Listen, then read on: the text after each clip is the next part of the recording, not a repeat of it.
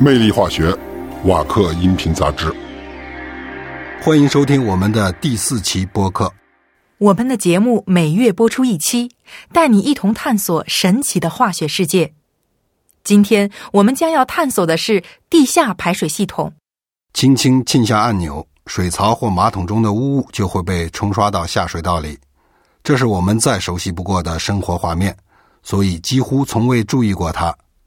雾被冲走了，也淡出了我们的视线和脑海。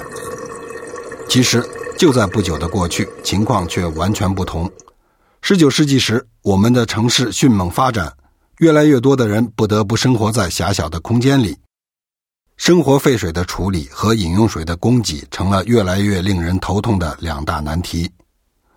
十九世纪五十年代，伤寒和霍乱等各种疾病肆虐。当时人们还不了解这些疾病都是由细菌引起的。不过，人们逐渐发现，良好的卫生状况有利于避免疾病的传播。其实，在此之前，人们对这个问题已经有所知晓。位于现今巴基斯坦境内的摩亨佐达罗城，早在四千年前就已经修建了一个下水道。而古罗马人不仅拥有先进的饮用水供给系统，还精心设计建造了下水道系统。今天，您仍然可以游览古罗马的马克西姆下水道。在科隆，人们依旧可以看到这个古罗马下水道的遗迹。但是到了中世纪，废水处理知识似乎被人遗忘。那时的城市规模普遍很小，人们直接把垃圾倒在街上，把污水倒进邻近的河流里。按照现代标准来看，当时的卫生状况是非常恐怖的。那时习惯于这种卫生状况的不仅仅是普通老百姓，医学史上就记录了这样一则轶事：一八四七年，伊格纳兹·塞麦尔维斯医生要求他的学生在进入产房之前，必须先用消毒剂把双手清洗干净。可学生们却觉得这么做既麻烦又多余，即使他们在进产房之前还刚刚进行过尸检。塞麦尔维斯医生的许多同事也表示强烈反对。他们中很多人甚至认为化脓不是一种严重的感染，反而对身体有益。不过，由于塞麦尔维斯医生的坚持，他确实挽救了许多产妇的生命。他的诊所病人的产褥热死亡率仅为百分之一，而在此之前则高达百分之十二。伦敦的现代化下水道系统始建于一八四二年，一八五六年汉堡紧随其后。一八五八年，慕尼黑开始修建第一个下水道系统。慕尼黑的下水道修建在很大程度上要归功于卫生学家马克思·冯·皮滕克夫。皮滕克夫出身于普通的农民家庭，在家境殷实的叔叔的资助下，他开始学医。皮滕克夫在研究医疗条件时，通常会注意观察当事人的生活环境。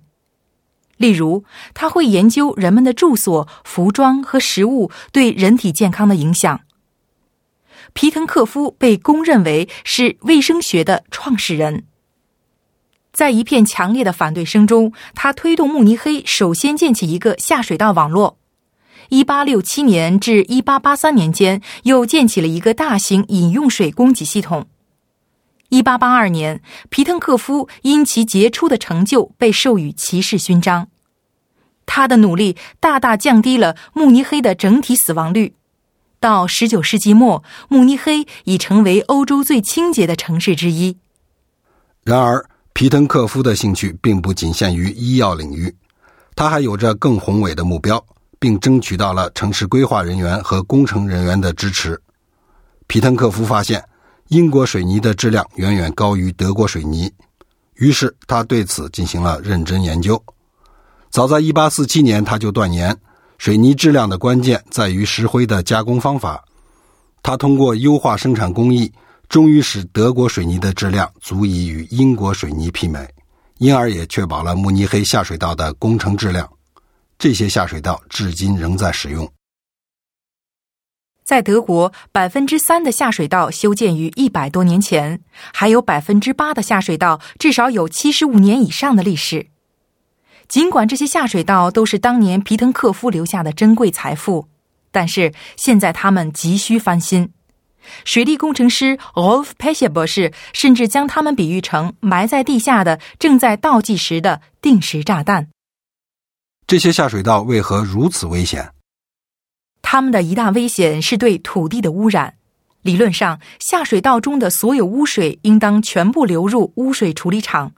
但是如果下水道发生泄漏，污水会渗透到泥土中，由此引起地下水的污染。最糟糕的情形是，我们的饮用水可能也会因此受到污染。这些问题在发展中国家尤为普遍。许多专家一致认为，在未来几十年里，水资源将可能成为导致国际纷争的最大隐患。事实上，跨国水域已经一次又一次引发了许多地区争端。因此，节约用水、保持水的洁净，对于全世界的人们都有重要意义。在德国，人们也同样需要采取实际行动。德国下水道总长约五十多万公里，相当于环绕地球赤道将近十三圈。根据我们的预计，德国将在未来几年对将近四分之一总长约十万公里的下水道进行翻修。这样就需要使用现代密封浆和具有耐酸性能的修补砂浆。瓦克特别开发的干混砂浆具有卓越的防水性能。干混砂浆由水泥基料如黄沙。聚合物粘结料制成，其中还含有少量添加剂，而 Vinapass 聚合物粘结料是其中最重要的成分。它可将普通砂浆改良成易于涂覆并具有长效增水性的密封浆。在配置刚性干混砂浆时，只需加入百分之五的 Vinapass 聚合物粘结料就足够了；在配置柔性干混砂浆时，则需要加入百分之十五。最重要的是，在现场使用时。这种预拌干混砂浆只需用水混合即可投入使用。经 Vinapass 改性的密封浆不仅可用于下水道工程，还可用于保护地下室的墙面和地基、水库、游泳池、水疗池和灌溉渠。说到浴室，它正是我们本月的问答主题。本月问题：浴室里的瓷砖为什么不会从墙壁上掉下来？粘附力是个很复杂的问题。早在古罗马时期，人们就发现，如果在石头上涂上砂浆，就可以把石头垂直粘附在墙面上。但是，直到几十年前，人们才真正发现它的具体原理。瓷砖胶粘剂由砂浆和聚合物粘接料，如 Vinapas 制成。Vinapass 能赋予砂浆足够的粘附性、弹性和一定程度的增水性。水是所有墙面的头号敌人，水分渗入墙面的气孔，久而久之便会对气体造成破坏。可形成不同晶体的钙、硅、铝、铁等物质的化合物决定了砂浆的强度。这些晶体在显微镜下呈针尖状，它们遍布在砂浆中，并互相连接，从而赋予砂浆足够的强度。但是，由于现代瓷砖采用密集烧制工艺，所以晶体不容易被锚固。加入 Vinapass 后，瓷砖胶粘剂能够与光滑的瓷砖背面牢固粘附。在铺设面积较大的瓷砖时，所采用的瓷砖胶粘剂需要具有抗流挂性，用专家的话来说就是触变性。这样，即使铺设面积很大的瓷砖，也不会发生瓷砖滑落的情况。胶粘剂既要保持尽可能长的功效，又要在铺设瓷砖后尽快硬化。专家认为。砂浆硬化分为两个阶段：凝固和硬化。前者大概需要一至三小时，后者则要花上几个月的时间。和水泥一样，砂浆并不是简单的干燥，而是硬化。即便在水下也是如此。如果含水量不够，砂浆有可能受到结构性破坏。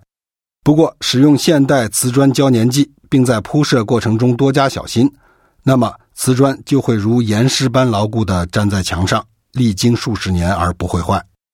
本期《魅力化学》播客节目到此结束，更多内容可登录 w w w 一点 vac 一点 com 左滑线 podcast。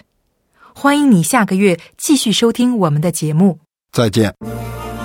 Vaca creating tomorrow's solutions.